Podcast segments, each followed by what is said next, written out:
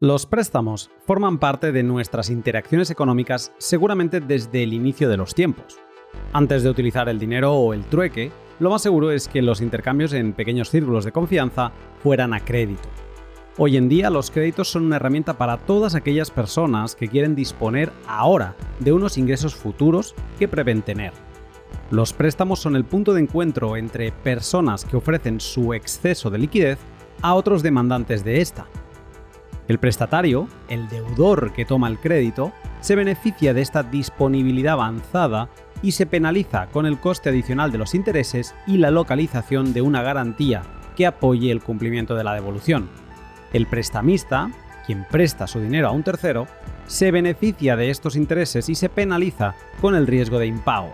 La garantía necesaria para dar tranquilidad a los prestamistas puede ser de varios tipos, como dineraria, mobiliaria, inmobiliaria, etc y siempre requieren de una identificación por parte de quien las aporta para garantizar los derechos y obligaciones de todas las partes.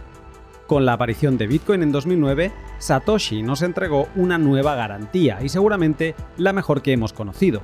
Porque, primero, se puede enviar a través de un cable a cualquier parte del mundo y por tanto puedo, desde el salón de casa, interactuar con cualquier persona del planeta. Segundo, es programable y le puedo aplicar condiciones contractuales concretas. Tercero, es fácilmente negociable en el mercado, con lo que es muy atractivo para el prestamista en caso de liquidación. Cuarto, no requiere de registros de la propiedad, se autorregistra y declara solo. Y quinto, tampoco necesita de una legislación que garantice que un Bitcoin es tuyo. Con estas características, Bitcoin permite practicar un nuevo tipo de finanzas, las finanzas seudónimas. Unas finanzas en las que tomar un crédito no te obliga a entregar tu nombre y apellidos como garantía de nada.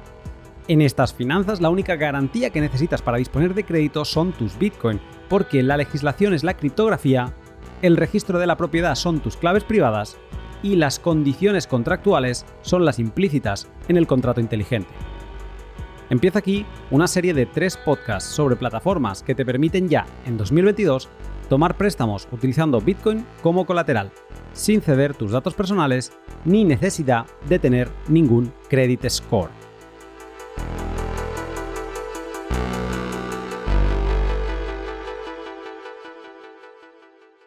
Capítulo 2.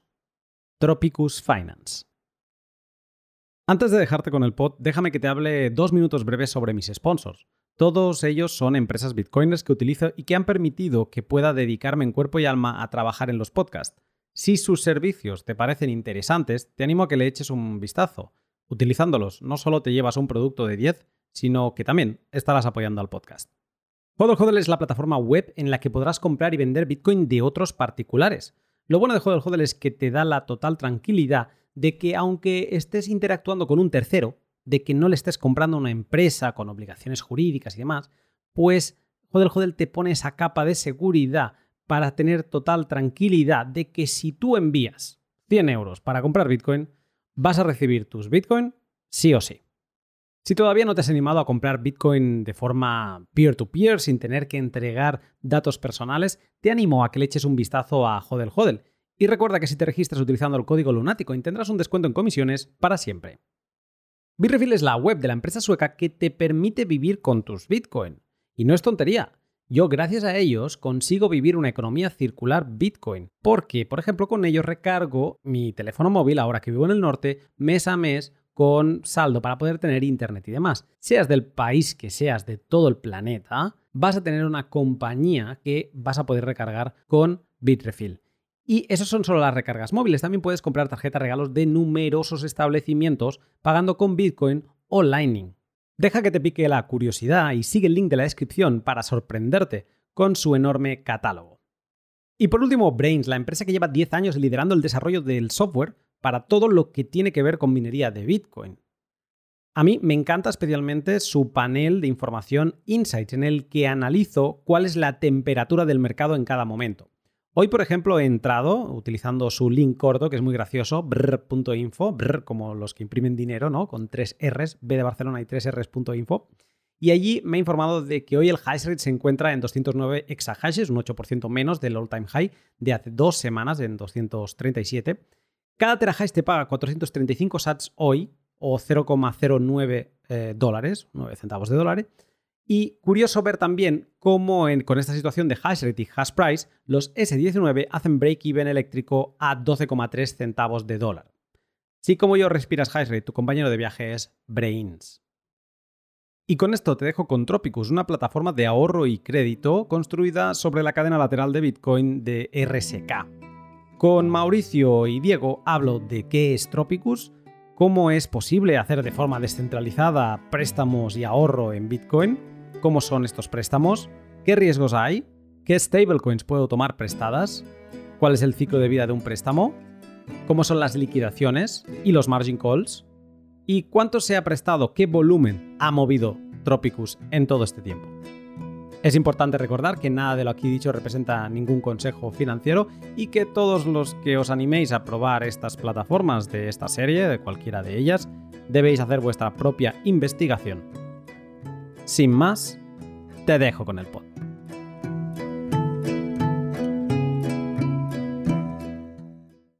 Buenos días Mauricio y buenos días Diego. Hola Luna, buenos días, qué gusto. Buenos días. Ambos sois eh, cofundadores de Tropicus y puede ser para toda aquella gente que sobre todo está en on-chain y que quizá no sale de ahí, que no le suene de nada. Entonces, ¿qué es Tropicus y qué puedes hacer eh, en esta plataforma? Bueno, pues muchísimas gracias por, por tenernos, Luna. Es un honor estar acá, primero que todo. Felicitaciones por, por tu podcast. Tropicus es una plataforma de ahorro y crédito pensada en solucionar muchos de los problemas que tenemos en países en vías de desarrollo, en países en, vías eh, de emergentes y estamos comenzando por Latinoamérica, de donde somos y donde hemos venido construyendo toda nuestra carrera y donde sufrimos muchos de estos problemas, ¿no? Y nos referimos, pues, en, en gran parte a problemas de la región que hemos tenido de hiperinflación, que son conocidos en Venezuela y en Argentina, pero que es un problema en general de toda la región. Brasil está en doble dígito en este momento y demás.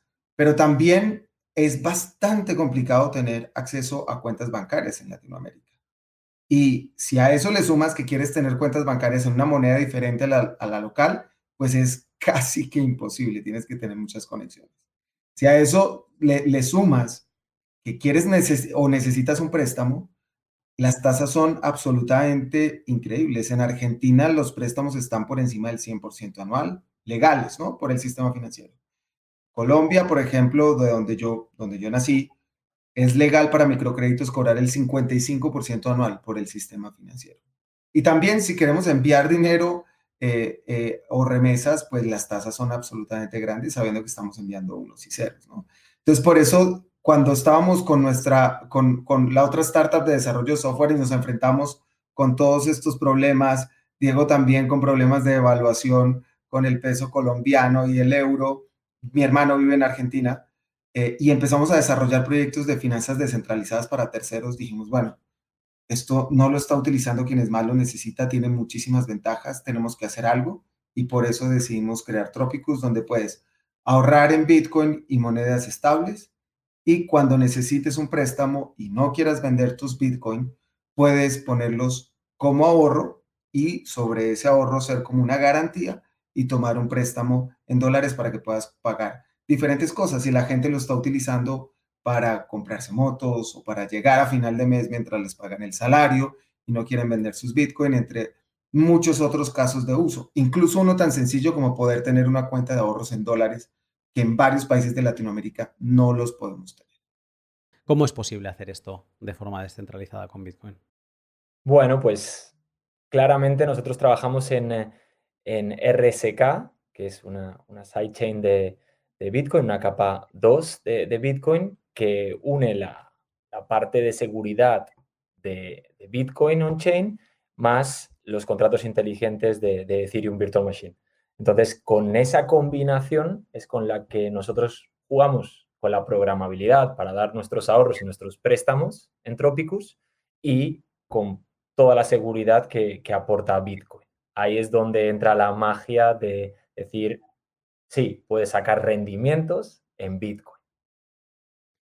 Para quien le interese esta parte, hice, bueno, dos podcasts, de hecho, uno sobre finanzas eh, federadas con Nicolás eh, Bourbon que antes mencionaba y mm, también otro con Sergio Lerner, donde hablábamos de RSK, ¿no? Y cómo funciona y cuáles son las premisas de seguridad o los riesgos que se asumen o no cuando se, digamos, se transforman o se pasan Bitcoin de los que nos dejó Satoshi a RBTC, que son los Bitcoin de RSK.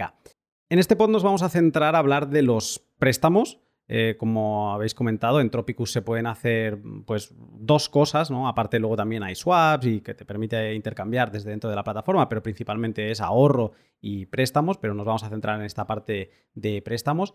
Y entonces os quería preguntar ¿Cómo son estos préstamos? O sea, un poco cómo es em, el, funcionamiento, qué tipo de mm, stablecoins puedo recibir a cambio si tengo Bitcoin, ¿no? Porque eso es lo que nos preguntamos muchos Bitcoiners. Tengo Bitcoin, puedo pedir un préstamo, vale, pero ¿qué voy a recibir a cambio? Pues un poco cómo son los préstamos de Tropicus.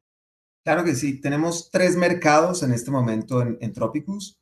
Uno que es Bitcoin o RBitcoin, para ser más exactos, que es el Bitcoin en la red de RSK otro que es Dollar on Chain, que es eh, un dólar vaqueado o respaldado con bitcoins, que es promovido o ha sido impulsado por el equipo de Money on Chain, donde básicamente eh, tiene que haber mínimo 4 dólares eh, de bitcoin para respaldar cada dólar on chain. Y en este momento entiendo que hay 11 dólares por cada bitcoin.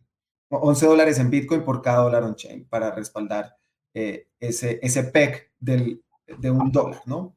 También el otro mercado estable se llama XUSD, que es un dólar también que tiene eh, respaldo tanto en RUSDT como de, Tether como en Dollar on Chain.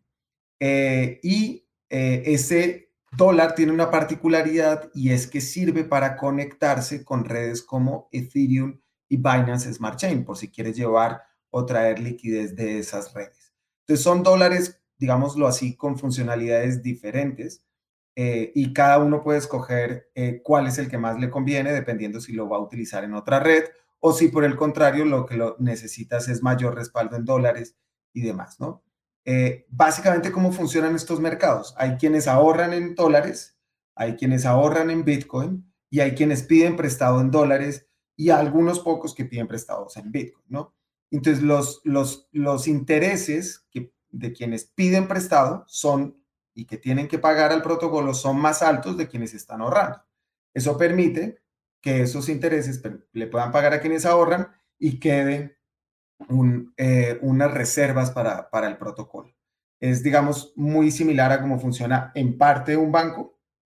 Es un poco más complejo y diferente en ambos lados, pero para simplificarlo es de esa manera.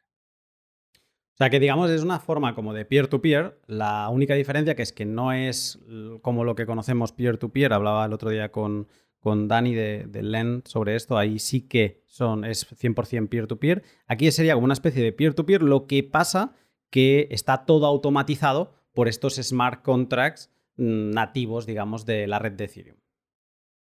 Exactamente, exactamente es justo eso. al final, los smart contracts o los contratos inteligentes lo que hacen es automatizar la lógica de negocio.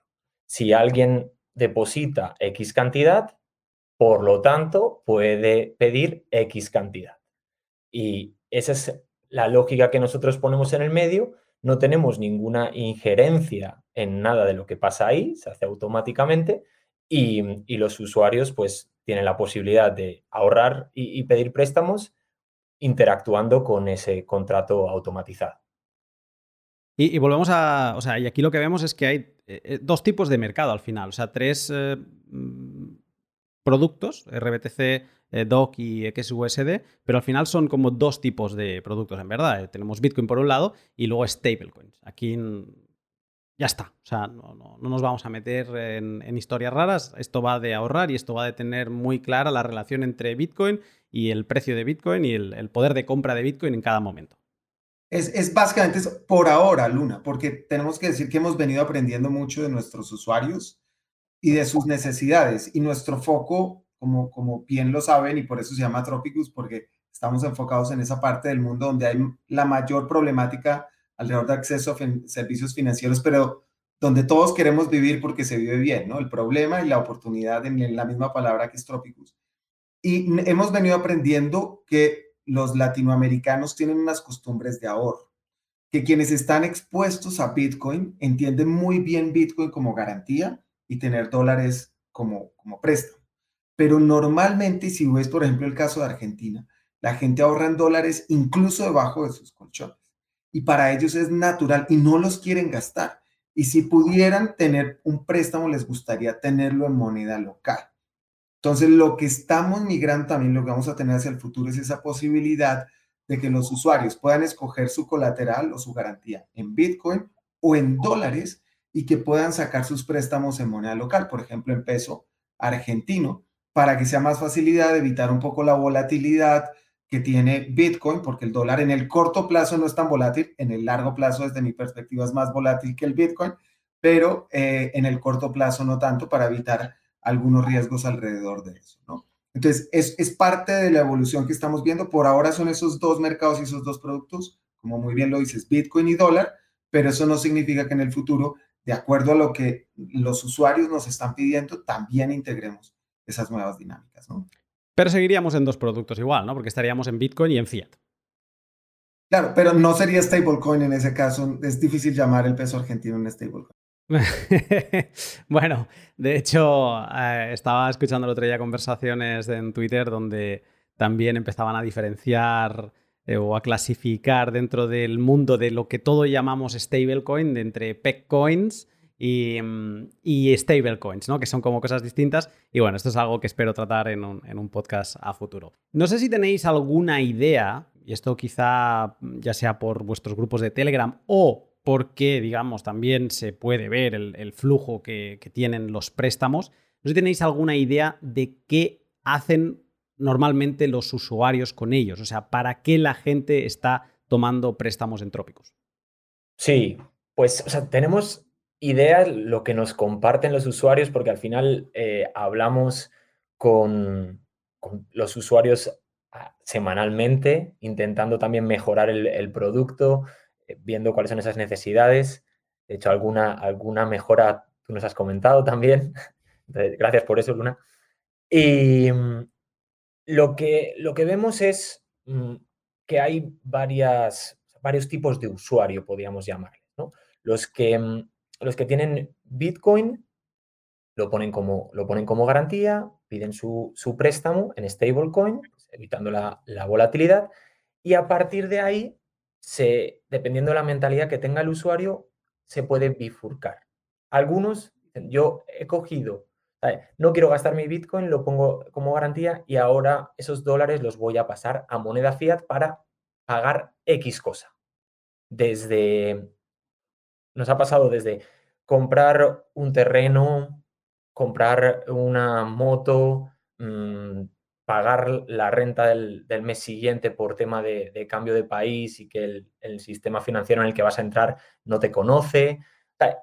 son necesidades que el historial crediticio normalmente pone una barrera.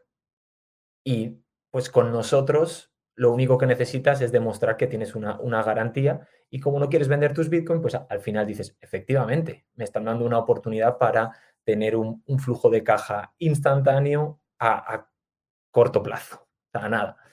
Em, ¿Qué otra mentalidad se tiene?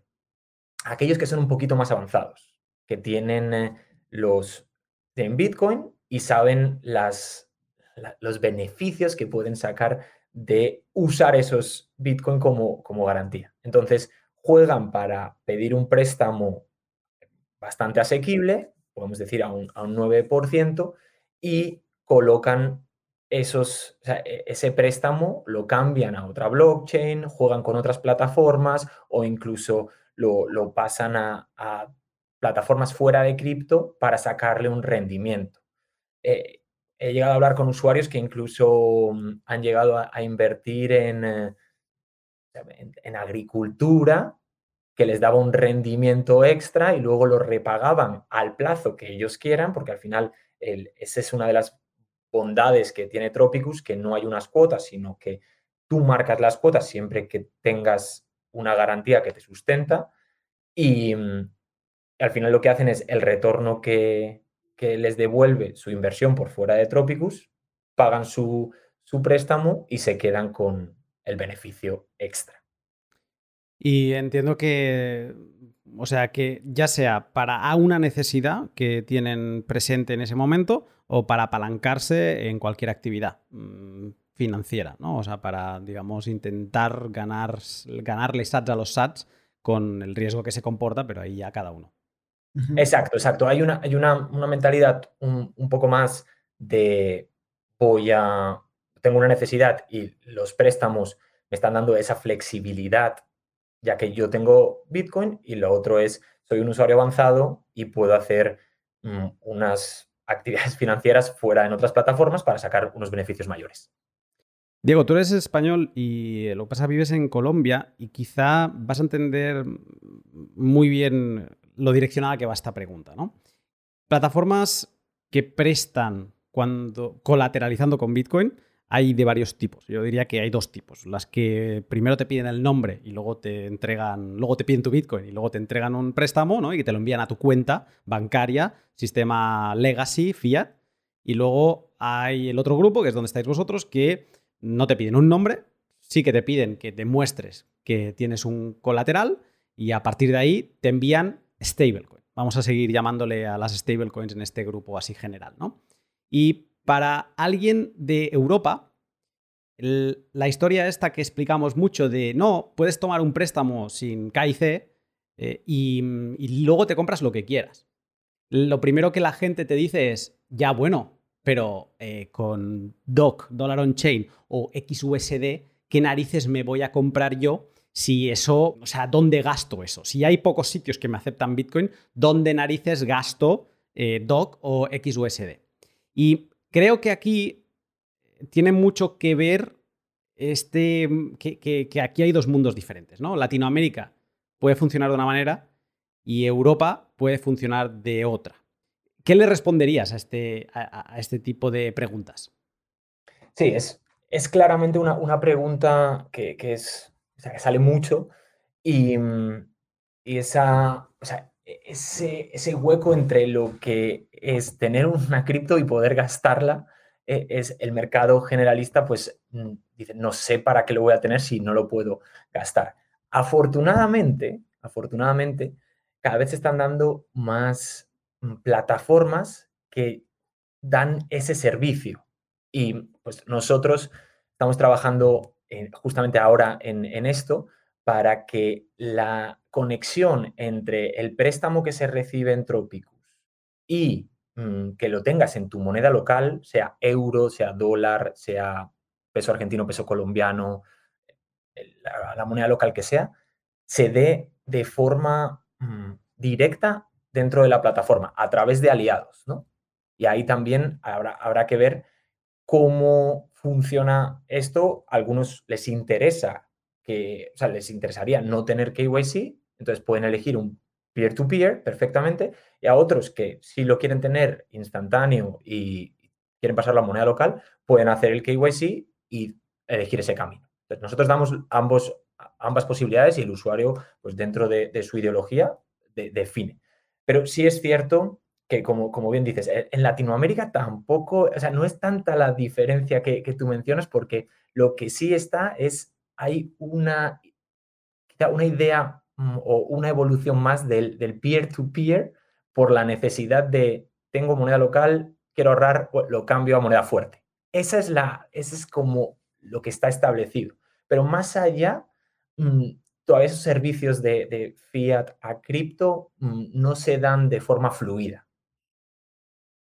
Yo lo que he visto en esto, y te lo apuntaba por ahí, es que yo sí que he visto algunas ofertas en, que cuelgan por Twitter, no sé, cuán comunes serán, pero donde sí que se venden en Mercado Libre, que entiendo que debe ser como una especie de, lo que en España tenemos Wallapop o algún sitio donde vendes cosas de segunda mano que no quieres y cosas por el estilo, eh, pues lo que sí que he visto es eh, que se venden motos y que se venden cosas y que la gente pide stablecoins directamente.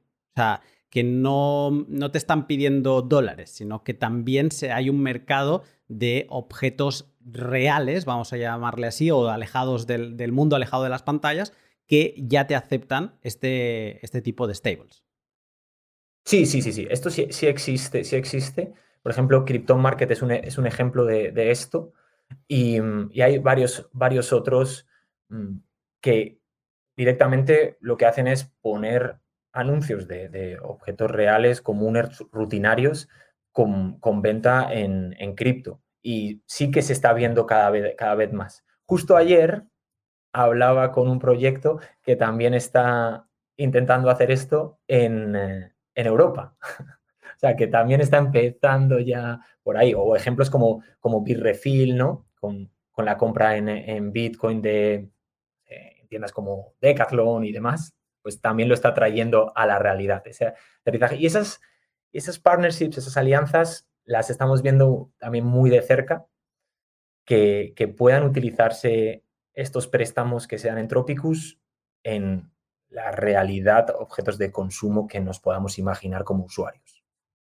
Todo esto suena genial y claro, mucha gente se puede animar a querer hacer muchas cosas, pero sí que me gusta hablar de los riesgos, porque mm, ya no solo hablar de los riesgos financieros, que entiendo que eso la gente los debería tener claro y si no lo resumo muy rápidamente, eh, si tú mm, pones una cosa, Bitcoin, valor a 20.000, ¿no? Que está, en estos días está por esas cifras. Pues un Bitcoin 20.000, si tú pides, eh, no sé, me invento, 18.000, ¿no? Y el valor de Bitcoin baja de esos 18.000, entras en un proceso que se llama liquidación. Y eso para mí es un riesgo financiero. Es un riesgo que es lógico. No, la gente no está acostumbrada porque en una hipoteca, cuando tú pides una hipoteca, no va así. Tú pones tu casa y aunque el valor inmobiliario fluctúe, no te va a venir el banco a reclamar, al menos que yo conozca, a reclamar que pongas más colateral o que devuelvas parte del dinero que te han dejado, algo por el estilo.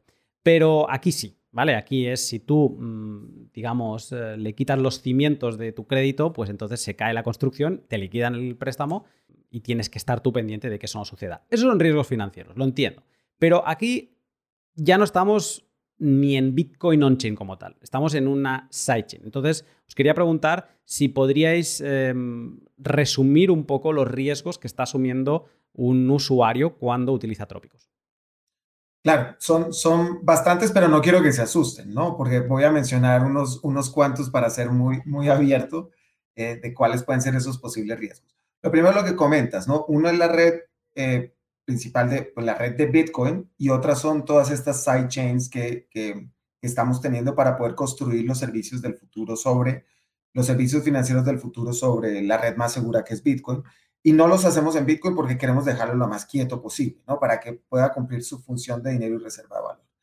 Entonces, como, como hay estas segundas capas, hay unos bridges, unos puentes entre la primera capa y la segunda capa. Y ahí, pues hay un primer posible riesgo en el caso de RSK, pues lo han abordado muy bien. Creo que tú lo hablaste con, con Sergio Lerner sobre cómo está implementado ese bridge y lo que se habla en general en ecosistemas que es de los puentes más seguros que existen, pero pues obviamente el riesgo nunca es cero, ¿no?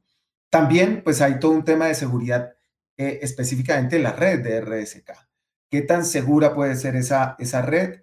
Eh, y bueno, pues la, la, seguridad allí podemos decir lleva cinco años y no ha sufrido, digamos, esos, problemas y en promedio el 60% de los, de los mineros de Bitcoin aseguran las redes de RSK, lo que la hace desde esa perspectiva la plataforma de contratos inteligentes más segura, ¿no? Por, el hash rate que tiene, que tiene Bitcoin. Hay otro problema de seguridad que son los smart contracts. Entonces, toda esta lógica de lo que, la que nos comentaba Diego, todo eso que hace em, la relación entre los ahorradores y quienes piden un préstamo, pues es código y el código puede contener errores y puede contener vulnerabilidades. Para ello, pues se trata de tener varias medidas. Una de ellas son las auditorías de seguridad. En el caso de Tropicus tenemos dos, pero también un programa de bounties donde se le, recompensa a hackers de sombrero blanco para que encuentre posibles vulnerabilidades en el código, que nosotros también tenemos abierta esa posibilidad. Y también nosotros somos base de Compound, que es de los protocolos más seguros que hay hasta el momento. Eso, eso no significa que no hayan riesgos, eh, porque estos protocolos ya tienen menos de dos años y medio en funcionamiento. Y eso es algo que es importante que los usuarios sepan. Cuando entren a Tropicus van a ver que Tropicus dice alfa. y es porque eh, reconocemos que está en construcción estos nuevos sistemas eh, financieros y eso pues tiene esos riesgos. Hay otro riesgo alrededor de los oráculos. Los oráculos es donde se consigue la información de el precio de los tokens que tenemos, ya sea R Bitcoin, Dollar on Chain o XUSD. Y si esos oráculos llegan a fallar por alguna razón, pues los precios no van a corresponder con la realidad y eso puede traer algunos problemas que pueden ser, digamos, algo como un vector de ataque. También un riesgo que pues es, no, no estoy diciendo que estos riesgos sean latentes y que puedan pasar ya, ¿no? Son riesgos realmente bajos, pero que están ahí. Hay otro posible riesgo que es el DPEC de las estables es, o de las stablecoins, es que pierdan el, el PEC o, el valor que dicen que quieren tener estable. En el caso de Dollar on Chain, evidentemente tiene un diseño que minimiza esa posibilidad, que tampoco nunca es cero. Y en el caso de XUSD, también al tener colateral uno a uno en otras stablecoins, también el riesgo es relativamente bajo, pero también nunca es cero. Lo que comentabas de las liquidaciones tiene un riesgo para quien pide un préstamo de ser liquidado, como muy bien lo comentabas, pero hay un riesgo, Luna, de que si estás prestando dinero y si estás ahorrando dinero para que otros puedan tomar prestados y las liquidaciones no se llevan a cabo, eso puede generar un problema en el protocolo. Por eso la importancia de las liquidaciones, ¿no? Ese también es un riesgo que hay que tener en cuenta que es eh, desde el punto de vista técnico. Y el, riesgo que tenemos todos al acceder a, a, wallets de terceros, ¿no? Nosotros no tenemos nuestra propia wallet, eh, utilizamos las wallets de terceros, como es Metamax, como es Liquidity, en, escritorio, como es Defiant, en, en, en móvil, como son las wallets frías, como Ledger y Trezor. Y tanto en esas conexiones como en esas billeteras pues podrían haber riesgos que también no es que sean altos, no es que sean latentes, pero que están ahí. Creo que ese sería como un resumen de los posibles. De pronto no soy exhaustivo y se me escapa alguno, pero sí es importante que quienes utilicen Tropicus sepan que existen ese tipo de riesgos. Primero de todo, muchas gracias por esta extensa explicación. Es muy fácil esconderse en estas preguntas y con tres, cuatro palabras escurrir el bulto, así que muchas gracias. En el pod que grabé con Sergio, eh, bueno, y también en los dos pods anteriores que grabé sobre rentabilidad, uno descentralizada, otro federada, eh, hablábamos o equiparábamos eh, las posibles rentabilidades, le buscábamos un símil a los riesgos como si fueran el sistema solar. Y lo sé que lo he explicado fatal, pero me voy a explicar mejor ahora. es decir, el sol sería el cold storage de Bitcoin, ¿no? Que digamos que el sol, pues es, estás asumiendo los riesgos de Bitcoin ¿no? Pues imagínate que Bitcoin se rompiese. Pues bueno, claro, también tiene unos riesgos, pero digamos que estás en el lado más seguro. Luego los, eh, las rentabilidades descentralizadas de Lightning y de Joint Market, pues serían Mercurio, Venus, estarían ahí, ¿no? Muy cercanas al Sol. Y yo me acuerdo que le hice la pregunta a Sergio Lerner, le dije, bueno, ¿y RSK dónde lo situarías? Y él me dijo, hombre, yo RSK lo pondría por Marte, ¿no? por, creo que me dijo más o menos por ahí. Entonces, si mm, si, por ejemplo, para mí, yo creo que Plutón, ¿no? que no se considera ni planeta, pero para mí en el corazón será siempre planeta, lo siento, astrónomos. Y pues sin Plutón tenemos casos como los de Celsius, ¿no? que, Celsius está mal llevado, ¿vale? Pero, por ejemplo, puede haber otros que, se, haga bien en ¿eh? las cosas, no digo que no. Eh, pero si lo centralizado, donde perdemos un poco el control y digamos estamos asumiendo más riesgos de contraparte, sería Plutón, ¿vale? ¿Vosotros dónde ubicaríais a Trópicos? Si, si Sergio plantea que RSK está en Marte, luego vendría toda esta capa de las stablecoins, de los oráculos, y sobre ellos, pues nosotros construimos Tropicus, creo que sería algo así como un Saturno. No sé si estés de acuerdo, Diego. Sí, a mí me gusta el anillito, sí, yo, yo voy por Saturno. Sí, sí. A, a, mí yo iba a decir que no me parece mal el Saturno. O sea, al menos como imagen, ese marketing lo tenéis.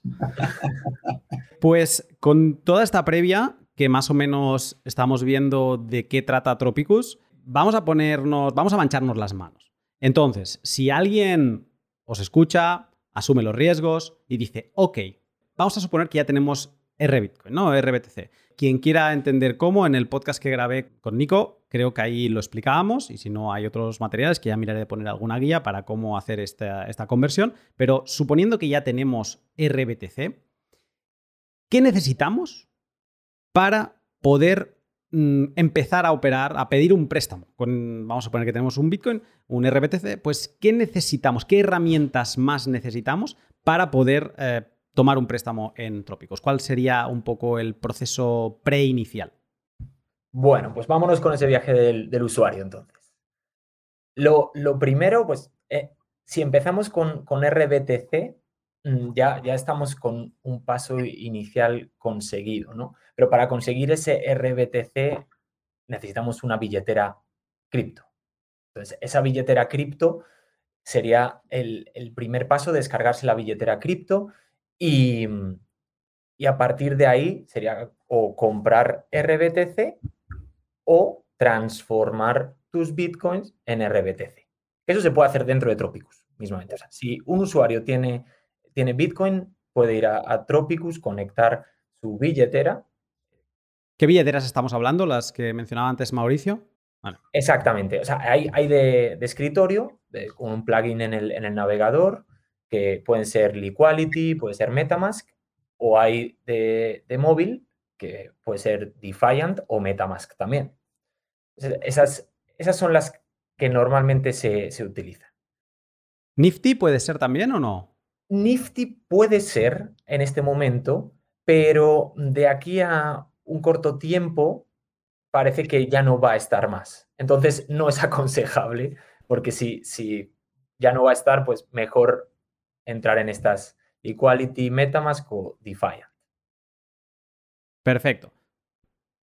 Tenemos nuestra wallet que funciona mm, en la cadena lateral de RSK. Tenemos Bitcoin. Podemos ir a Tropicus a incluso a que nos lo conviertan a eh, RBTC. Digamos que conseguimos esa conversión y en esta wallet, Liquality vamos a suponer, eh, ya tenemos ese RBTC. A partir de ahí, ¿cuál sería el siguiente paso? Perfecto. A partir de ahí, como hemos dicho antes, en, Tropicus los, los préstamos son sobrecolateralizados. ¿Qué implica esto?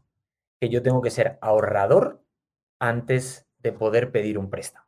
¿Por qué? Porque no les estamos pidiendo la nómina, no les estamos pidiendo la identidad, no les estamos pidiendo absolutamente nada de los ingresos que puede tener el usuario. Lo único que pedimos es una garantía que sustente que no te vas a ir con tus stablecoins para tu casa y, dejarnos sin nada.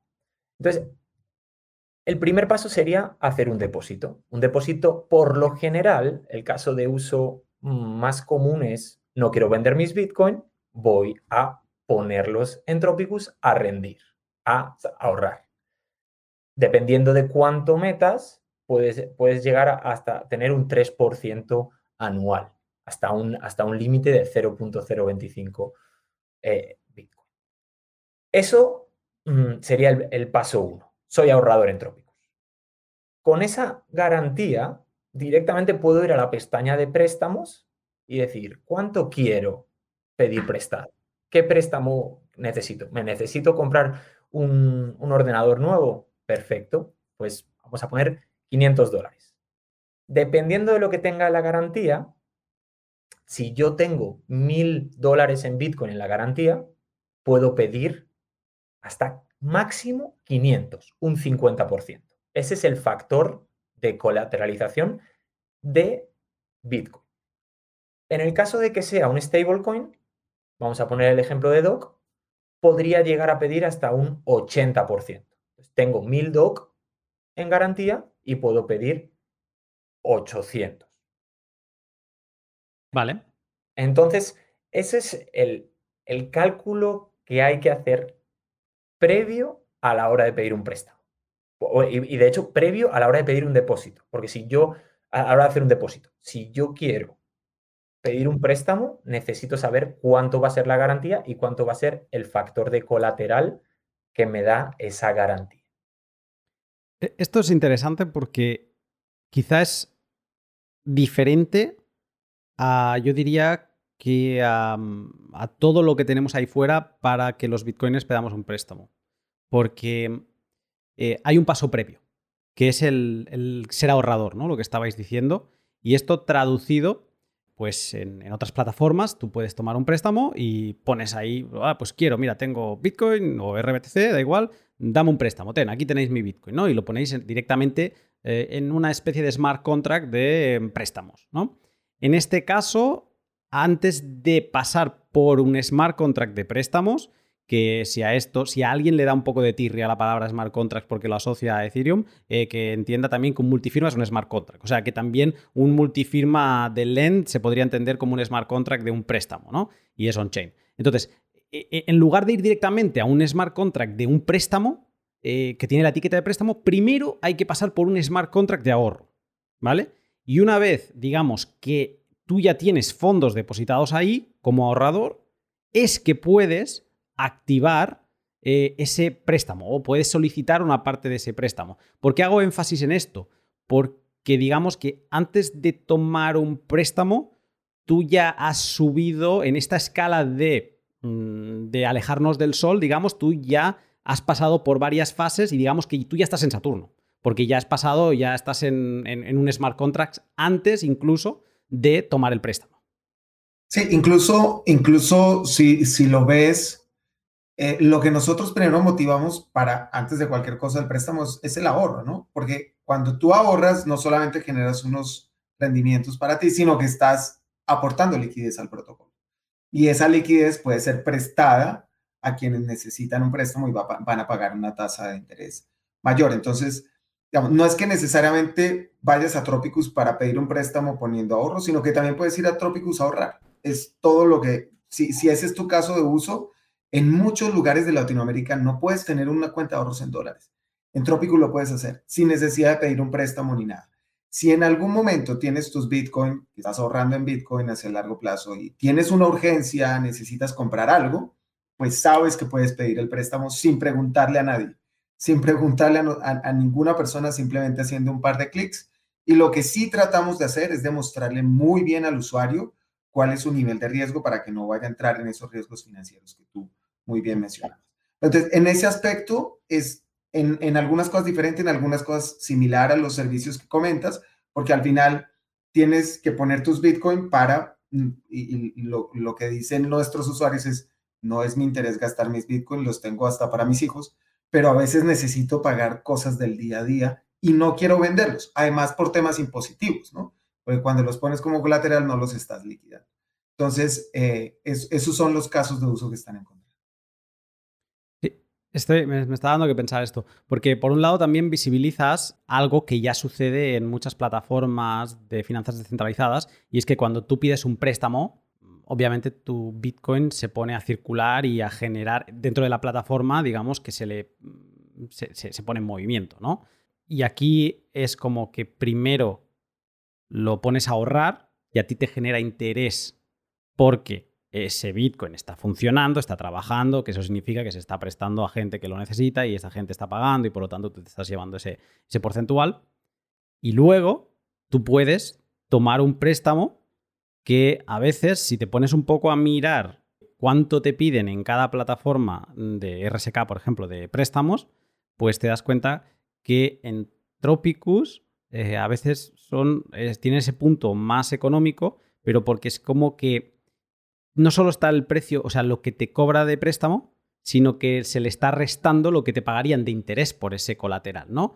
Entonces, tiene esa vuelta de tuerca que en parte te hace reflexionar cómo funcionan estos mercados de préstamos en los que por un lado se, les presta a gente que hace margen y por otro lado a ti se te presta pues unos stablecoins o por el estilo. Digamos que puede ser la puerta para empezar a entender el funcionamiento de este tipo de mercados también. Ahora, algo, algo importante ahí para mencionar, para, para claridad de quienes eh, te escuchan, que son muchos, y es que nosotros no podemos acceder a ese, a ese dinero, es decir, las únicas personas que pueden acceder a ese dinero son, por un lado, eh, las personas que están depositando, es no custodio el, el, servicio, pero si alguien quiere pedir un préstamo, puede acceder a esa liquidez, pero porque está poniendo otra garantía. Entonces, el acceso a esa liquidez está garantizado porque hay otra garantía que lo, respalda, ¿no? Entonces, desde ese punto de vista es muy importante darse cuenta que el sistema no permite ni siquiera a quienes estamos promoviendo el protocolo, técnicamente nosotros no podemos acceder a ese dinero. Es solamente las relaciones entre pares los que pueden hacerlo, pero siempre eh, garantizando que si sacas un préstamo es porque tienes una garantía. Es decir, si tú tienes un Bitcoin y pidas un préstamo de 10 mil dólares sobre ese Bitcoin, ¿no? Tú pones la garantía de ese Bitcoin y a ti se te prestan eh, esos 10 mil dólares, que deben ser de otra persona que los ha eh, puesto en la plataforma. Tú entras, tú entras en la plataforma, más allá de que entres con un, con un token o con otro, tú entras en la plataforma con más dinero del que vas a pedir prestado. Entonces, da igual que, o sea, por eso es sobrecolateralizado. Hay, metes más cantidad a la plataforma de lo que puedes pedir prestado. Por lo tanto, la liquidez va a estar siempre ahí. Te interrumpo un momento el podcast para hablarte de mi otro sponsor. Un sponsor muy relacionado con esta serie, como ya pudiste comprobar en el primer capítulo de esta, en el L157. Estoy hablando de LEN, de Hodel Hodel los chicos de Hodel no contentos con el exchange lanzaron Lend, un servicio de préstamos colateralizados con Bitcoin para particulares. ¿Qué puedes hacer en Lend? Principalmente dos cosas. Si tienes stablecoin por ahí tiradas, pues le puedes sacar un muy buen interés a ellas. Y por otro lado, si tienes Bitcoin y estás en momento que te planteas hacer alguna inversión y no quieres gastarlos, pues puedes tomar un préstamo utilizándolos como colateral. Cada uno de hacer su propia investigación y ver hasta dónde quiere arriesgar, pero puede ser un buen sistema para, por ejemplo, comprar más Bitcoin con los que ya tienes. Échale un vistazo a su web siguiendo el link de la descripción y a ver qué te parece. Y antes de dejarte con el podcast, déjame que te recuerde que una forma genial de interactuar con vosotros es a través de los boosts de las aplicaciones de Podcasting 2.0. Un boost es un botón que encontraréis tanto en la Wallet Breeze como en la app de Podcast Fountain y con el que podéis enviarme una propina extraordinaria en cualquier momento. Lo bueno de los boosts es que permite que me enviéis un mensaje adjunto que me llega privadamente a mi Boostagram, que es como una especie de bandeja de entrada de mensajes que tengo en mi nodo. Estos mensajes son privados a menos que, por ejemplo, en Fountain no lo hayáis configurado así. Así que si, bueno, si quieres que sea público, pues por defecto Fountain los hace públicos en cada podcast y si quieres que sean privados, acuérdate de configurarlo en Settings en la sección de Boosts. Te animo a que me hagas llegar preguntas con tus boosts y yo las iré recopilando para irlas contestando, las más destacadas, en la outro del podcast. Además, si me incluyes una Lightning Address, podré contestarte con otro Boostagram para ti. Ya lo sabes, si todavía no te has animado con el podcasting 2.0, con Breeze o Fountain la experiencia puede ser todavía mayor. Y ahora, con esta última, con Fountain, también te pagan por escuchar podcast. Así que no hay mejor excusa. Viva la comunicación eléctrica del valor por valor. Entonces, eh, tenemos la wallet, entramos como ahorradores, empezamos a cobrar un interés por ello y luego, aparte, podemos tomar ese préstamo que puede ser de máximo el 50% del valor en dólares de nuestro subyacente. ¿no? Si es stablecoin, pues es, uno a uno. Si es em, Bitcoin, pues el valor que tenga en cada momento. Entonces, vamos a recorrer poco a poco una fase o el ciclo de vida de un contrato de préstamo, ¿no? para, para entender qué puede pasar. Entonces aquí tengo varias dudas. ¿no? Empezamos, vamos a suponer que estamos como ahora, Bitcoin a 20 mil dólares, yo he tomado un préstamo de 10 mil y todo, y yo contento, ¿no? Lo he retirado, estoy haciendo mis cosas, mis compras y demás. ¿Qué puede pasar? Caso número uno. Bitcoin vuelve a cifras normales, se va a 40.000, 50.000, sube de precio, ¿no? Multiplica por dos. Vamos a hacer números redondos, se va a 40.000. ¿Qué pasa?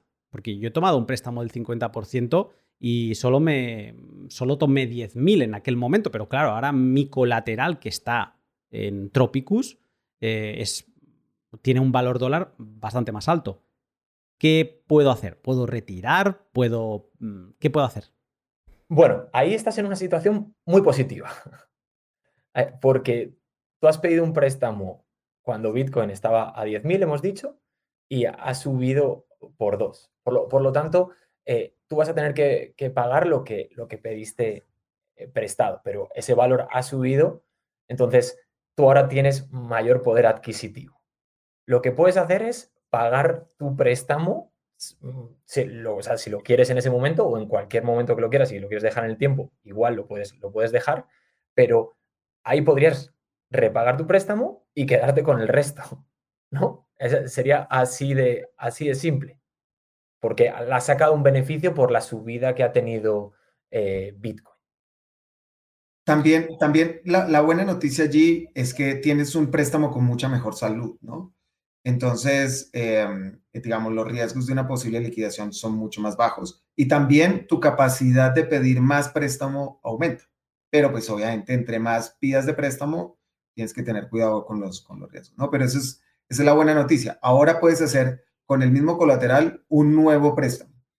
Hay una, una, un apunte muy importante es que si yo tengo, si yo he metido 10 mil dólares en, en, Bitcoin, y, o no sé, hemos dicho 10 mil o 20 mil. Era un Bitcoin de valor 20 mil y había tomado 10 mil de, de, préstamo. Bien, esa, esa hipótesis nosotros recomendamos no hacerlo. Y explico el por qué. Cuando tú pides al 50%, justo lo máximo que puedes pedir, estás poniéndote al límite de la zona de liquidación, lo cual indica que si hay una mínima bajada del precio de Bitcoin, que es bueno, sería el siguiente caso que íbamos a explicar, eh, te entras en zona de liquidación. ¿Qué quiere decir entrar en zona de liquidación? Que cualquier liquidador que esté funcionando en el, en el protocolo pueda venir a capturar parte de tu garantía. Entonces, por eso decimos, para tu seguridad, para no perder parte de la garantía que tienes en Tropicus, no vayas hasta el 50%. Quédate en el 40 o en la cantidad que tú elijas, teniendo en cuenta la volatilidad de Bitcoin. Esto es bien importante y hacerlo clarísimo, como lo estamos diciendo, es súper importante para la salud de los usuarios. Si está 20.000, quizá mejor pedir 8.000 o 7.000 que no 10.000, ¿no? Vale, me queda, me queda claro. Eh, pero yo tengo la duda, si se va a 40.000, yo puedo en todo momento decir, oye, mm, imaginémonos que voy a, para hacer, para seguir con números redondos, ya sé que es peligroso, pero yo podría decir, mira, es que puedo quitar medio Bitcoin que sigo estando al 50% ahora, ¿no? Eh, ¿Lo puedo hacer o no? Lo puedes hacer. Algo, algo muy importante es, así como con Bitcoin, tú eres el dueño de, o sea, tú eres el dueño de tu dinero, tú custodias tu dinero, pero eso te trae responsabilidad también porque no puedes perder tus llaves privadas o si no pierdes tus Bitcoin. En Tropicus, tú eres el dueño de tus finanzas, pero eso también trae responsabilidad porque te puedes poner en riesgo. Entonces, nosotros siempre vamos allí por el grupo de Telegram, si lo has visto, con, diciéndole a la gente, tengan cuidado con la salud de sus préstamos, cuando el precio del Bitcoin está bajando. También cuando alguien saca un préstamo con, con, con Bitcoin como colateral, inmediatamente ahora que saca el préstamo, eso es una recomendación que, seguimos gracias a lo que nos dijiste, puedes saber en cuál es el valor de Bitcoin donde puede ser liquidado desde el momento en que hace el préstamo. Pero nosotros no tenemos manera de, de avisarle a cada persona porque primero no los conocemos y no es la idea conocerlos ni tener los datos. Y estos sistemas de mensajería por, por, por wallets o por billeteras no custodio todavía no están del todo desarrolladas, ¿no? Entonces, de pronto en el futuro lo vamos a poder tener de, mandar estos mensajes para, para avisar.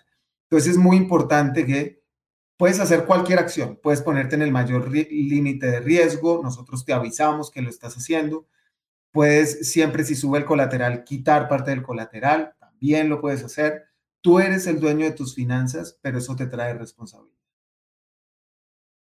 ¿Qué pasa si el colateral baja? Ahora mismo estaba diciendo Diego que en esta situación mm, tan límite, que te ha sido al 50% directamente, eh, pues allí mm, empezaría el proceso de liquidación.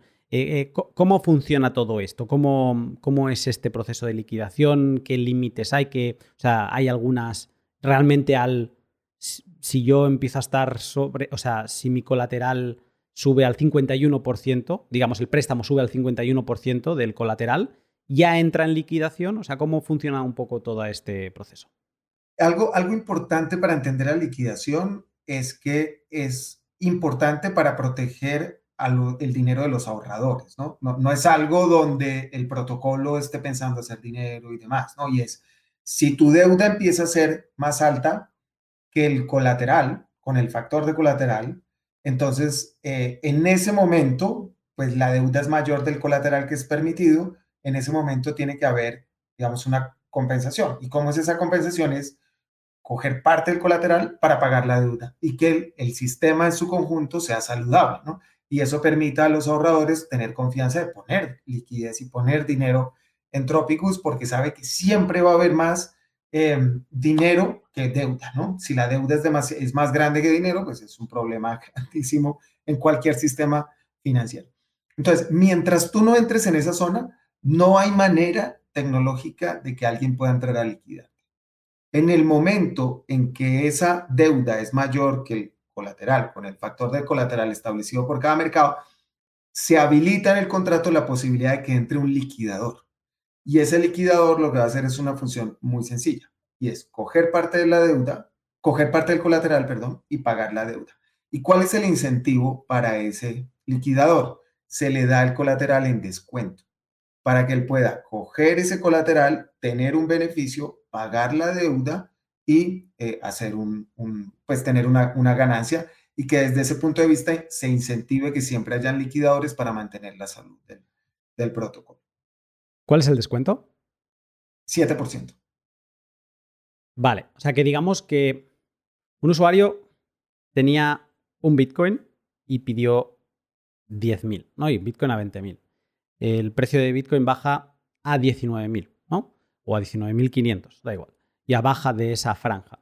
A partir de ese momento, algo se activa por detrás en Tropicus que permite a actores liquidadores tener acceso a comprar colateral de ese usuario por valor de 10.700, o sea, no, por valor, sí, se pueden llevar, entiendo, ¿no? Más o menos así, se pueden llevar 10.700 dólares de ese colateral pagando solo 10.000. Sí. ¿Vale? Más o menos. ¿no? Pero para, digamos, y esto se habilita, esto que antes decíais, aquí nadie puede tocar eh, los fondos de los eh, usuarios de Tropicus, eh, pues en esta situación de liquidación es que el smart contract permite que estos actores liquidadores compren en descuento parte del colateral de este usuario, con lo que entiendo que no se le liquida al completo, sino que se le liquida para pagar esa deuda en ese momento por valor de la deuda que tiene más un 7% y em, el resto ¿Qué pasa? ¿Se le devuelve? Sí, y el resto sigue siendo colateral. Pero ya no tiene deuda. hasta un máximo del 50%. Hasta que salga de la zona de liquidación. Se le, se le, o sea, digamos que se le cancela la deuda. Se le cancela con su propio dinero. Exactamente. Y, ah, y, uno podría pensar, pero muy buen negocio el del liquidador, no tiene riesgo el 7%. Sí tiene riesgo. ¿Cuál es el riesgo del liquidador? Y es que normalmente cuando entras en zona de liquidación es porque el precio del colateral está bajando. Y, en el momento en que tú liquidas puede bajar incluso un 7% más, ¿no? Entonces, es, es, tampoco es un, tema de riesgo cero. Eh, tiene riesgo, pero pues hay quienes, quienes eh, aceptan ese riesgo, ¿no? ¿Quién puede ser liquidador? ¿Quién puede ser liquidador? No, ¿quién? puede ser? Cualquier ah, persona cualquier persona en este momento tiene que tener algo de conocimientos técnicos porque se hace, digamos, desde consola, eh, digamos, se, hace echando código, pero cualquier persona con los conocimientos para acceder, nosotros, digamos, no es que tengamos un proceso de liquidación diferente al de cualquier protocolo de, lending, quien tenga los conocimientos eh, puede hacerlo. Estamos pensando en el futuro tener unas interfaces para facilitar ese proceso y que cualquiera pueda hacer sin tanto conocimiento técnico pero en este momento puede ser cualquiera con esos conocimientos técnicos.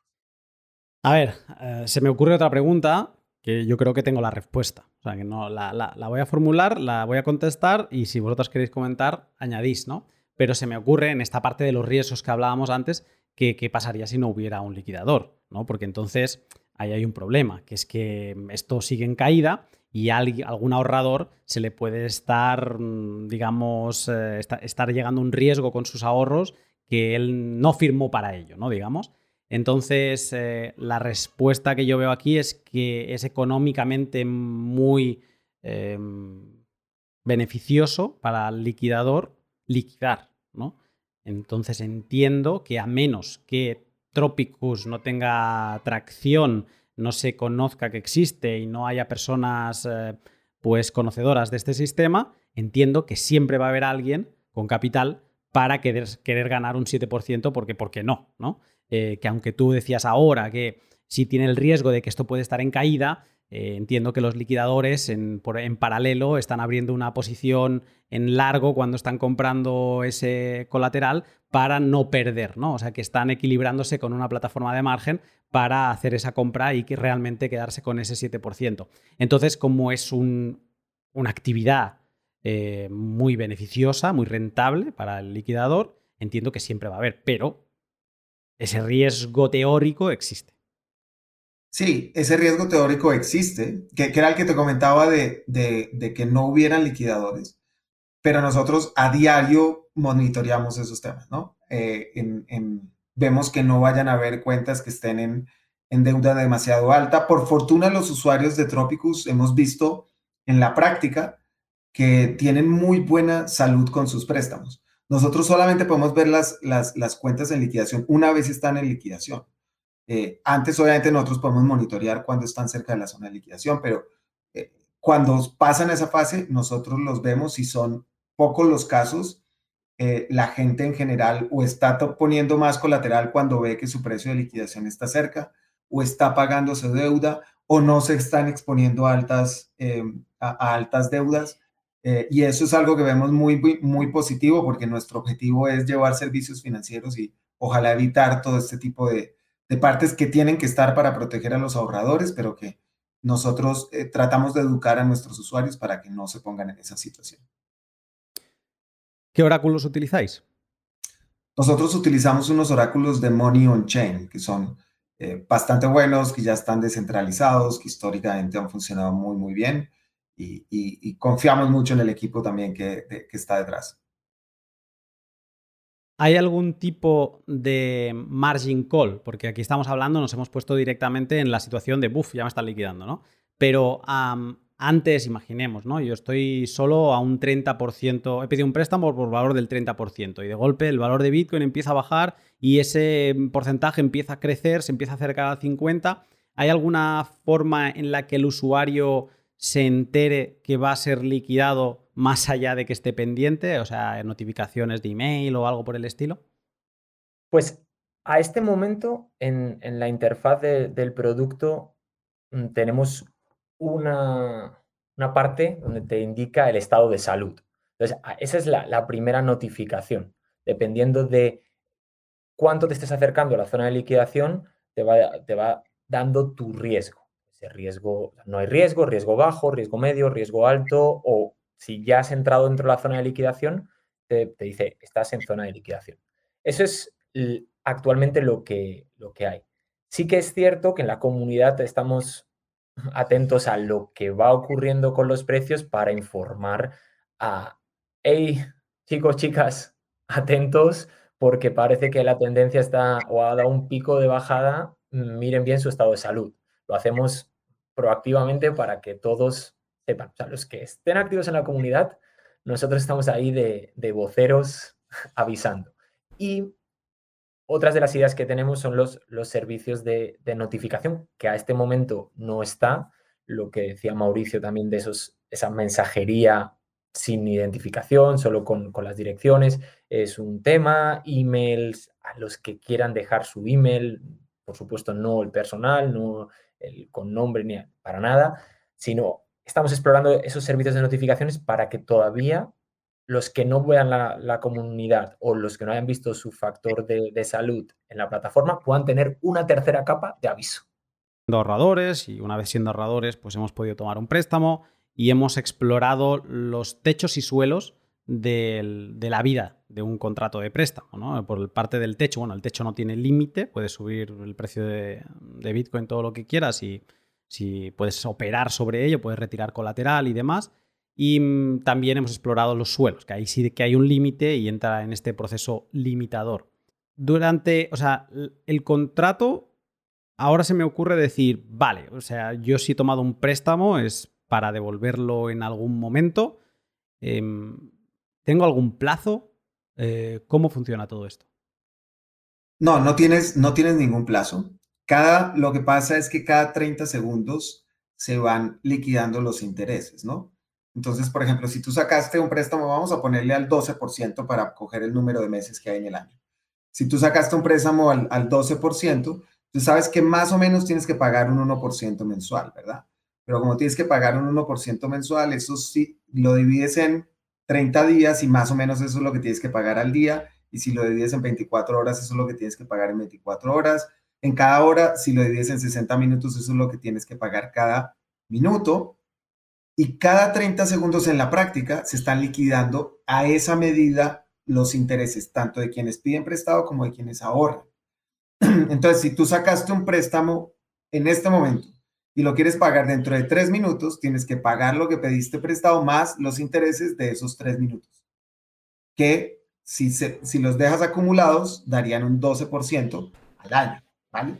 Ahora, lo contrario, si te vas al otro extremo y no quieres pagar nunca ese préstamo, siempre va a estar garantizado por el colateral, pero en algún momento los intereses van a ir subiendo la deuda a tal punto de que va, pueden ser mayores que el colateral y en ese momento entras en riesgo de liquidación. ¿Los intereses se acumulan en la deuda y ya? O sea, te, digamos que te van dejando un peor credit score o se te van quitando de alguna forma del colateral cada 30 segundos. No, se te van acumulando los intereses en la deuda y tu colateral está, desde que tu colateral no entra en zona de liquidación, no cambian absolutamente nada. Vale. Vamos a ponernos en un caso que esto no puede pasar. Eh, pero imaginemos que Bitcoin va a estar estable en 20.000 durante una semana. Y yo tomo un préstamo sabiendo eso a 10.000 porque sé que no se va a mover de ahí y sé que estoy al límite, pero estoy muy confiado que no me van a liquidar por volatilidad de Bitcoin, ¿no? Entonces, a partir de ahí, lo que sí que tengo en esa semana de ultra estabilidad de Bitcoin es eh, que voy acumulando intereses cada 30 segundos. ¿Esos intereses van a provocar que entre en zona de liquidación? Sí. Esos intereses van... A los 30 segundos. No a los 30 segundos porque nosotros dejamos un margen donde le avisamos al usuario que, que, puede entrar en zona de liquidación y le decimos que está en zona de liquidación, pese a que todavía no lo está, para alarmarlo antes. Eh, pero si, si a los dos meses o al mes no has pagado tu deuda y estás en todo el límite y todo está estable, ahí ya puedes empezar a entrar en zona de liquidación. Hemos tomado todas estas medidas precisamente por eso, porque nosotros no queremos que los usuarios se pongan ahí y les estamos poniendo como unos colchoncitos de seguridad, digámoslo así. Pero creo que con este ejemplo queda claro que los intereses se acumulan a tu deuda y te pueden liquidar. Así Exacto. Así es. Por eso, por eso repito la frase, en Tropicus tú eres dueño de tus finanzas y eso trae responsabilidad. Puedes estar ad eternum con un préstamo abierto en Tropicus, ¿no? Vas pagando, o sea, asumiendo que los intereses se van a ir acumulando y luego además que se acumulan cada 30 segundos. Eh, pero, ah, no, y una pregunta que me viene ahora. Si tú tomaste el préstamo de 10.000 dólares al 10%, ¿Eso significa que a final de año vas a pagar mil dólares al 10% anual? ¿O se, cada 30 segundos, como tu deuda crece, se va como haciendo un compuesto y acabarás pagando más de mil? Es, es un compuesto, pero está calculado para que al final pagues mil. Nosotros hemos hecho todas las, las simulaciones para eso, ¿no? Perfecto. Ahí tengo un apunte extra que es que nosotros decimos, lo tomas al 10%, sí, pero es una tasa dinámica, no es una tasa fija. Y eso es bien importante.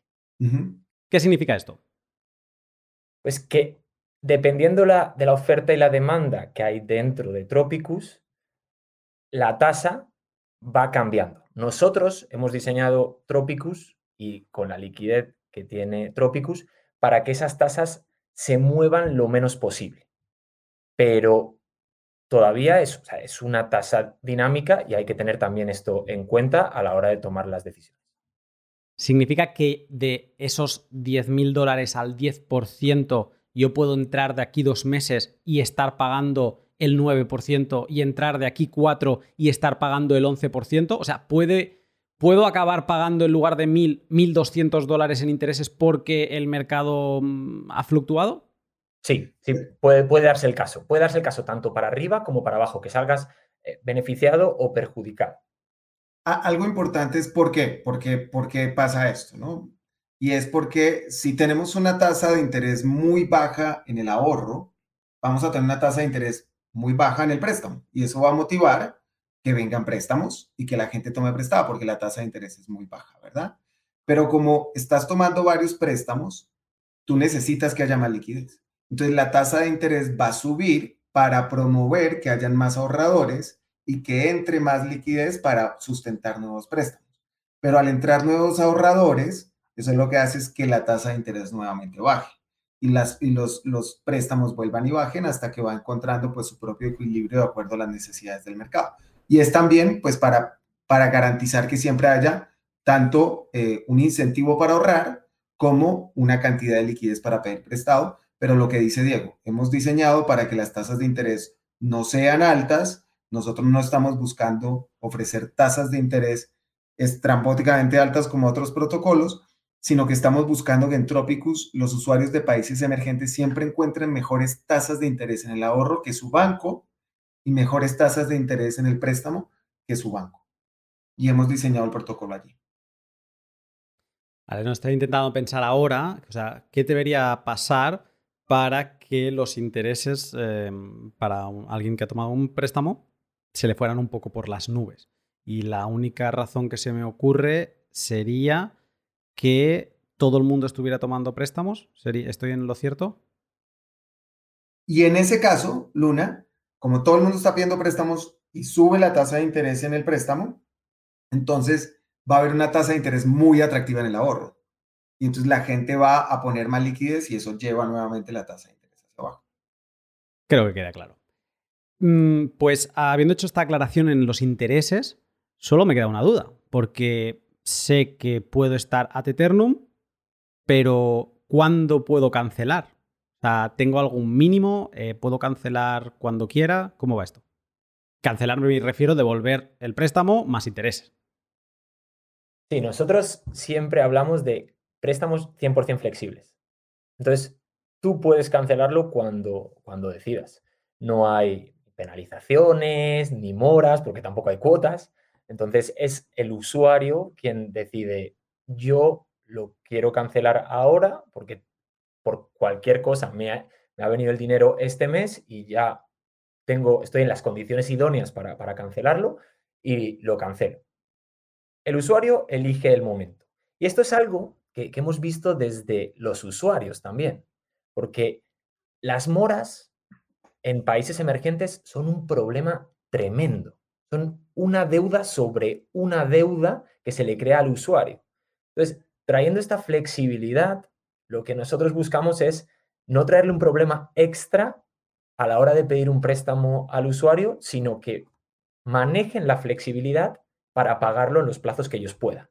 Y eso fue como un insight de la, de la investigación que nos llevó a, a esta feature del producto. ¿A qué te refieres con mora? la penalización por no llegar a tiempo en el pago. Eso es un problema en países mm, en desarrollo que es un porcentaje altísimo al que le sucede. Eh, lo, que quiere decir es que una cosa es la tasa de interés que tienes en el préstamo, pero si ese préstamo entra en mora, ese dinero que entra en mora tiene una tasa de interés mucho más alta. Entonces, es, es un problema porque se te empiezan a acumular intereses de mora que son pues absolutamente impagables, ¿no? Y lo que hacen los bancos es refinanciarte esa deuda todavía. Entonces, tener no solo una deuda, sino tener una encima de la otra. Ese es un problema que al final es, una actitud de usurero. Pero, mira, mira, te cuento, Luna, un ejemplo. Yo mismo he utilizado Tropicus de cómo son estos préstamos flexibles. Estaba en Argentina y dije, no me voy a llevar dólares físicos, me llevo dólares en cripto. Argentina tiene una adopción súper fuerte. Y me fui para una de estas cuevas eh, para cambiar a, peso argentino, ¿no? para los gastos locales. Y cuando llegué quería cambiar como 500 dólares y me di cuenta que tenía apenas en mi billetera como 200 dólares on-chain.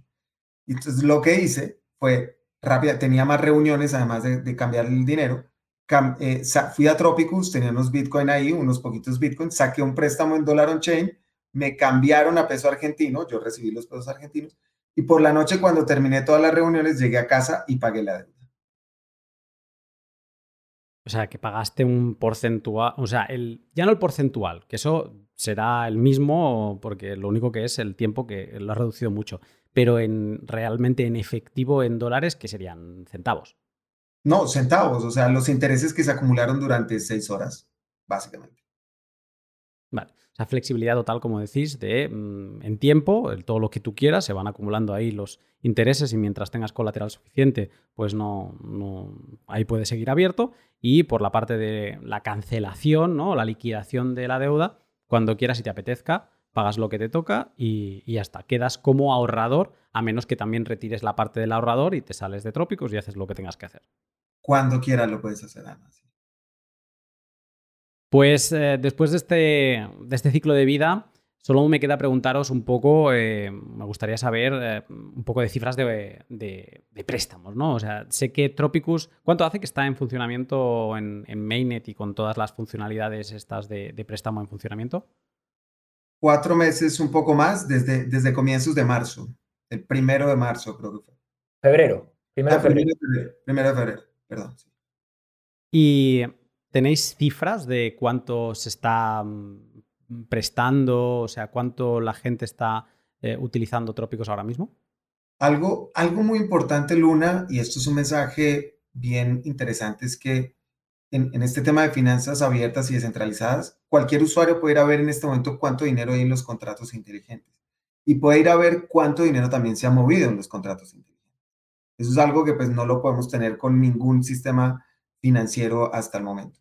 Si ustedes entran en este momento a Tropicus, bueno, en el momento en que estamos grabando este pod, hay en el ahorro 709 mil dólares, en, o sea, todo pasado a dólares, ¿no? Hay Bitcoin y hay dólares, pero todo pasado a dólares. Y en, el, y en los préstamos está en 423 eh, mil dólares, eh, eh, exactamente en este, en este momento. Pero el volumen ha sido más o menos en, en este tiempo de 1.1 millones de, de dólares que han entrado y salido cada vez que el usuario lo ha definido, para algunos de estos casos que hemos visto o para otros que no conocemos. Eh, y también el volumen de préstamos ha estado eh, ser, eh, un poco por encima de los 500 mil dólares. Eso más o menos son los, los números que tenemos. Hemos tenido más de mil, cerca de mil depósitos en este momento y más de 500 ahorradores activos. Y también tenemos un poco más de 200 préstamos activos, 250 préstamos activos en este momento. Y la, cantidad, como todo se pasa a dólares, entiendo que habrá ahorradores que no estarán ahorrando en Bitcoin, sino que estarán ahorrando en stable y querrán conseguir parte de, de este interés de los que sí que toman préstamos. Pero entiendo que hace un mes, cuando Bitcoin no había bajado tanto de precio, Entiendo que este volumen, que creo que has dicho de 700 y algo de mil que ahora mismo hay de, en cantidad de ahorradores, pues sería más alto, ¿no? Así es. en valor sí. En valor claramente. Valor dólar. En valor dólar, en cantidad de Bitcoin, pues ha venido subiendo en, en, realidad, según lo que hemos visto, pero evidentemente con la caída del precio pareciera que la liquidez ha caído en Bitcoin, pero en realidad han subido el número de Bitcoins. Eso es algo también muy importante. Ustedes pueden ir a ver en la parte de mercados de Tropicus en cada mercado cuánto dinero hay en el ahorro y cuánto dinero hay en el préstamo, en cada uno. Toda esa información es pública. Y ya solo me queda una pregunta, porque mm, lo habéis dicho, ¿no? Que me puse un poco, no, insistente, pero sí que lo comenté varias veces de, ostras, pues yo creo que sí que a Trópicos le haría falta esa cifra de liquidación. Creo que había otros usuarios también diciendo lo mismo porque es algo que cuando tomas un préstamo con, colateralizando con Bitcoin, pues te gusta saber, ¿no? De decir, mm, eh, ¿cuándo me tengo que preocupar? ¿no? ¿Cuándo toco este 50%? ¿Lo tengo que calcular a mano o me lo podéis decir? Y eh, esto he revisado antes del pod y he visto que, ya estaba implementado, os felicito por ello. Y mm, la duda que, me queda es, claro, tú puedes ser ahorrador de, de Bitcoin y de Bitcoin y stablecoins, y de Bitcoin y varias stablecoins, ¿no? O sea que puedes tener esa cartera conjunta de, ahorro. Em, la cifra que te sale de liquidación es solo para la parte de Bitcoin. O sea, ¿cómo, cómo podéis porque esto no es como otras plataformas donde tú entras con Bitcoin y, sabes claramente el precio de liquidación, porque es que Bitcoin es el único asset respaldándolo, ¿no? Pero, mm, eh, ¿esto es algo tan complicado como parece en mi cabeza o es más fácil que todo eso? No, es, yo creo que no, es, no es tan complicado, si es cierto, pues hay, hay diferentes, eh, dependiendo de qué ahorrador seas, si eres solo Bitcoin, si eres Bitcoin más stable, pues el, cálculo mm, al final no, con los stable, pues no, no cambia, ¿no? la liquidación te lo marca para lo que tú tienes, dependiendo de lo que tengas en, en Bitcoin. Entonces, si tú solo tienes stable, ese dato no te sale, por ejemplo. Porque no tienes que estar pendiente de ese dato de liquidación. Sí, ahora, el, el, sistema tiene un mecanismo interno donde, donde te calcula la liquidez, si tienes varios ahorros. Em, tiene un sistema en ese sentido, pero como el 95% del, o tal vez más de los casos de uso que estamos teniendo para pedir préstamos tiene que ver con Bitcoin como colateral, empezamos poniendo esa información a quienes están pidiendo eh, préstamos con Bitcoin como colateral. Pues, eh, Diego, Mauricio, una hora y cuarto. Yo creo que se ha podido tratar eh, toda esta parte de los préstamos en Tropicus. Eh, me quedo con una imagen bastante clara de su funcionamiento y os agradezco pues toda esta charla y además vosotros decís que sois flexibles en, los préstamos, yo digo que también sois flexibles al hablar porque ha estado muy bien todo este toma y daca. gracias por venir. Muchas gracias Luna, un gusto estar acá. Muchísimas gracias Luna, un gusto y un honor haber compartido contigo y con Diego. Estamos en contacto.